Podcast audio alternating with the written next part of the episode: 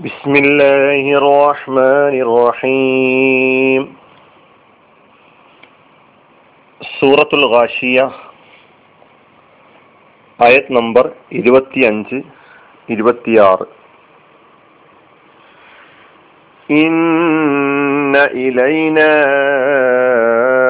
ഇയബഹും ثم إن علينا حسابهم ഇന്ന ഇലൈന. നിശ്ചയം നമ്മുടെ അടുത്തേക്കാണ് ഇയാബഹും അവരുടെ മടക്കം. ഇന്ന ഇലൈന ഇയാബഹും നിശ്ചയമായും നമ്മുടെ അടുത്തേക്കാണ് അവരുടെ മടക്കം. സുമ്മ പിന്നെ ഇന്ന അലൈന നമ്മുടെ ചുമതലയിലാണ് ഹിസാബഹും അവരുടെ വിചാരണ. പിന്നെ നമ്മുടെ ചുമതലയിലാണ് അവരുടെ വിചാരണ. ഈ സൂറയുടെ അവസാനത്തെ രണ്ട് ആയത്തുകളിലാണ് നാം ഇപ്പോൾ ഉള്ളത് ഈ രണ്ടായത്തുകളിൽ പുതിയതായി നമുക്ക് പഠിക്കാനുള്ള കലിമത്ത് ഇയാബ് എന്നൊരു കലിമത്ത് മാത്രമാണ്. ബാക്കി എല്ലാ കലിമത്തുകളെയും സംബന്ധിച്ച് കഴിഞ്ഞ പല ആയത്തുകളിലൂടെ നാം മനസ്സിലാക്കിയിട്ടുണ്ട്. ഇന്ന നിശ്ചയമായും തീർച്ചയായും ഇലൈന രണ്ട് കലിമത്തുകൾ ചേർന്നു വന്നതാണ് ഇല എന്ന കലിമത്തും ന എന്ന ലമീറും. ഇലൈന. നമ്മുടെ അടുത്തേക്കാണ്. ഇലൈന ന ഇയാബും ഇയാബ് എന്ന കലിമത്ത് ആ പുതിയ കലിമത്ത്. ഇയാബഹും എന്നത് രണ്ട് കലിമത്തുകൾ ചേർന്നിട്ടുള്ളതാണ് ഒന്ന് ഇയാബ് രണ്ടാമത്തെ ഹും എന്ന ലമീർ അർത്ഥം അവരുടെ മടക്കം. പിയാബ് എന്നത് ഇസ്മാണ് നാമരൂപമാണ്. മടങ്ങി എന്ന ക്രിയാരൂപം എന്താ? ആബ എന്നാണ്. ആബ യഊബു ഔബൻ വ ഔബത്തൻ വ ഇയാബൻ വ മആബൻ. ഇതൊക്കെ മസ്തറുകളായിട്ട് വന്നിട്ടുണ്ട്. അതിൽ ഇയാബൻ എന്നതൊരു മസ്തറാണ്.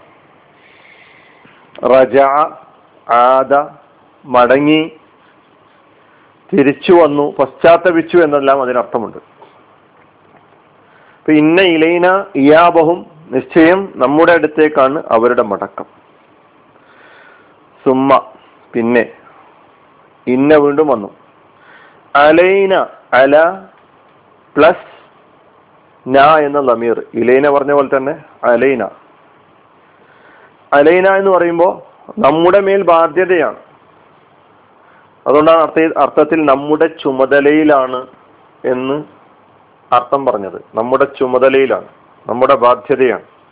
അള്ളാഹു പറയാണ് അള്ളാഹുവിന്റെ ബാധ്യത അള്ളാഹുവിന്റെ ചുമതലയിലാണ് എന്ത്? ഹിസാബഹും. ഹിസാബ് എന്ന ഒരു കലിമത്തും ഹും എന്ന ലമീർ മറ്റൊരു കലിമത്തും അങ്ങനെ രണ്ട് കലിമത്തുകൾ ചേർന്നതാണ് ഹിസാബും അവരുടെ വിചാരണ. ഹിസാബ് എന്നതും നമുക്ക് പരിചയമുണ്ട് നേരത്തെ പഠിച്ചിട്ടുണ്ട്. വിചാരണ എന്നാണ് ഹിസാബിന്റെ അർത്ഥം. അപ്പൊ ഇവിടെ നമുക്കെല്ലാവർക്കും അവസാനം പോകാനുള്ളത് നമ്മെ പടച്ച ആ പടച്ച തമ്പുരാന്റെ അടുത്തേക്കാണ്. അവൻ നമ്മെ വിചാരണ ചെയ്യും. ഇതാണ് ഈ ആയത്ത് നമ്മെ പഠിപ്പിക്കുന്നത്. ഈ രണ്ട് ആയത്തുകൾ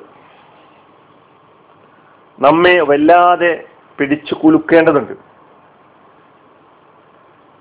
നാം ഏതൊരു കർമ്മം ചെയ്യുമ്പോഴും നാളെ അല്ലെങ്കിൽ അടുത്ത നിമിഷത്തിൽ തന്നെ ഞാൻ എന്റെ റബ്ബിന്റെ അടുക്കിലേക്ക് പോകേണ്ടവനാണെന്നുള്ള ബോധവും അവൻ ഈ ചെയ്തുകൊണ്ടിരിക്കുന്ന പ്രവർത്തനങ്ങളെ കുറിച്ച് എന്നെ വിചാരണ ചെയ്യുക തന്നെ ചെയ്യുമെന്നും ആ ഒരു ബോധം നിലനിർത്താൻ നമുക്ക് ഈ രണ്ടായത്തുകൾ പഠിക്കുമ്പോൾ സാധിക്കേണ്ടതുണ്ട്.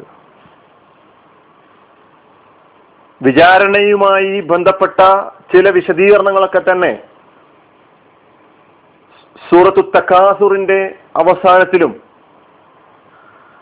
അതുപോലെ തന്നെ സൂറ അസൽജലയുടെ അവസാനത്തിലൊക്കെ വിശദീകരിച്ചിട്ടുണ്ട്. അതൊന്നുകൂടി കേൾക്കുന്നത് നല്ലതാണ്.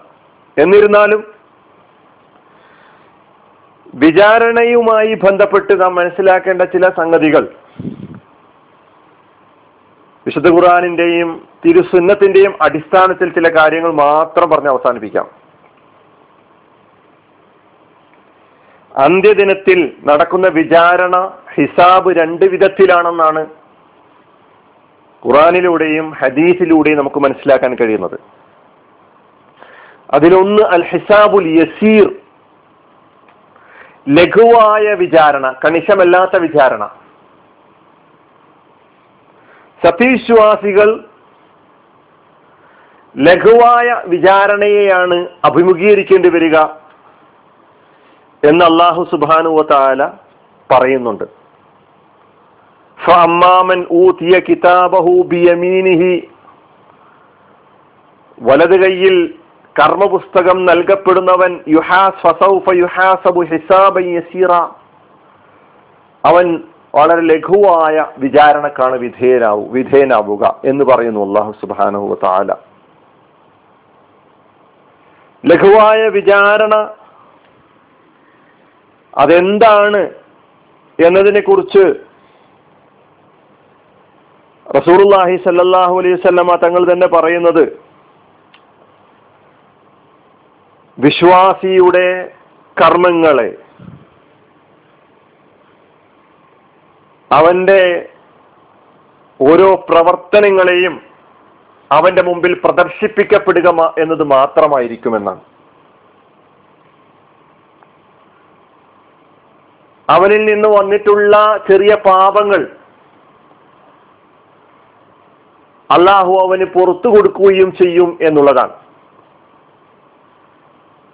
കണിശമായ വിചാരണക്ക് അവൻ വിധേയനാവുകയില്ല എന്നർത്ഥം. റസൂല്ലായി സല്ലാ അലൈഹി സ്വലമ തങ്ങൾ തന്നെ പറയുന്നുണ്ട് കണിശമായ വിചാരണക്ക് വിധേയനാകുന്നവൻ ശിക്ഷിക്കപ്പെട്ടവൻ ആവുക തന്നെയാണ്. ശിക്ഷിക്കപ്പെട്ടവനാവുകയാണ്.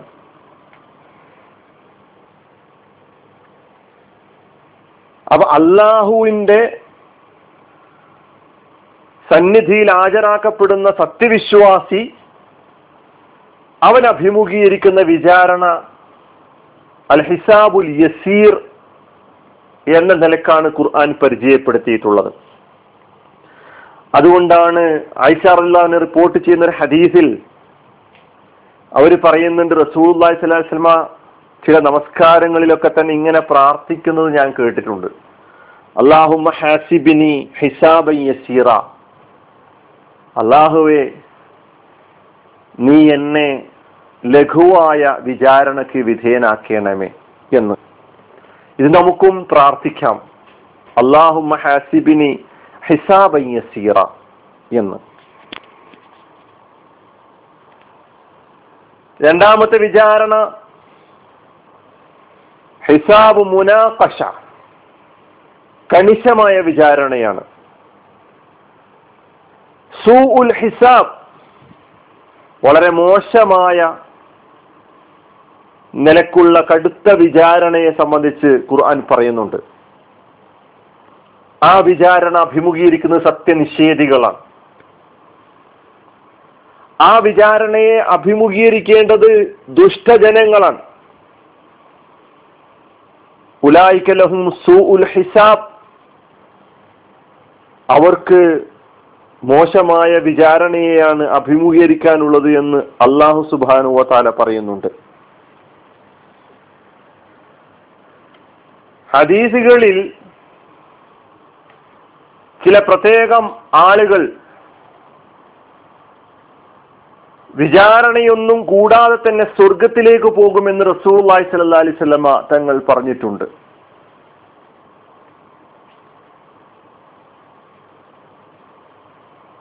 അവർ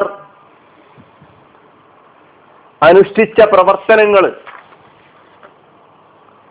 അവരെ വിചാരണ കൂടാതെ തന്നെ സ്വർഗത്തിലേക്ക് പോകാൻ കാരണമാക്കി എന്നതാണ്. അള്ളാഹു അവരെ പ്രത്യേകം അനുഗ്രഹിച്ചു എന്നതാണ്. അതൊരു വിഭാഗമാണ്. ആ വിഭാഗത്തിൽ ഉൾപ്പെടാൻ നമുക്ക് പ്രാർത്ഥിക്കാം ഇപ്പോ ഇവിടെ ഇന്ന ഇലൈന ഇയാബഹും സുമ്മ ഇന്ന അലൈന ഹിസാബഹും. നിശ്ചയമായും നമ്മുടെ അടുത്ത അടുത്തേക്കാണ് അവരുടെ മടക്കം. പിന്നെ നമ്മുടെ ചുമതലയിലാണ് അവരുടെ വിചാരണ. എന്ന ഈ ആയത്തിന്റെ ആ സന്ദേശം യഥാവധി ഉൾക്കൊള്ളാൻ നാം ഓരോരുത്തരും തയ്യാറാവുക. അതിനനുസരിച്ച് നമ്മുടെ ജീവിതത്തെ ചിട്ടപ്പെടുത്താൻ നാം സന്നദ്ധരാവുക. അള്ളാഹു നമ്മെ അനുഗ്രഹിക്കുമാറാകട്ടെ. അലഹമുല്ലാഹി റബ്ബിൽ ആലമീൻ. അസ്സാം വലൈക്കും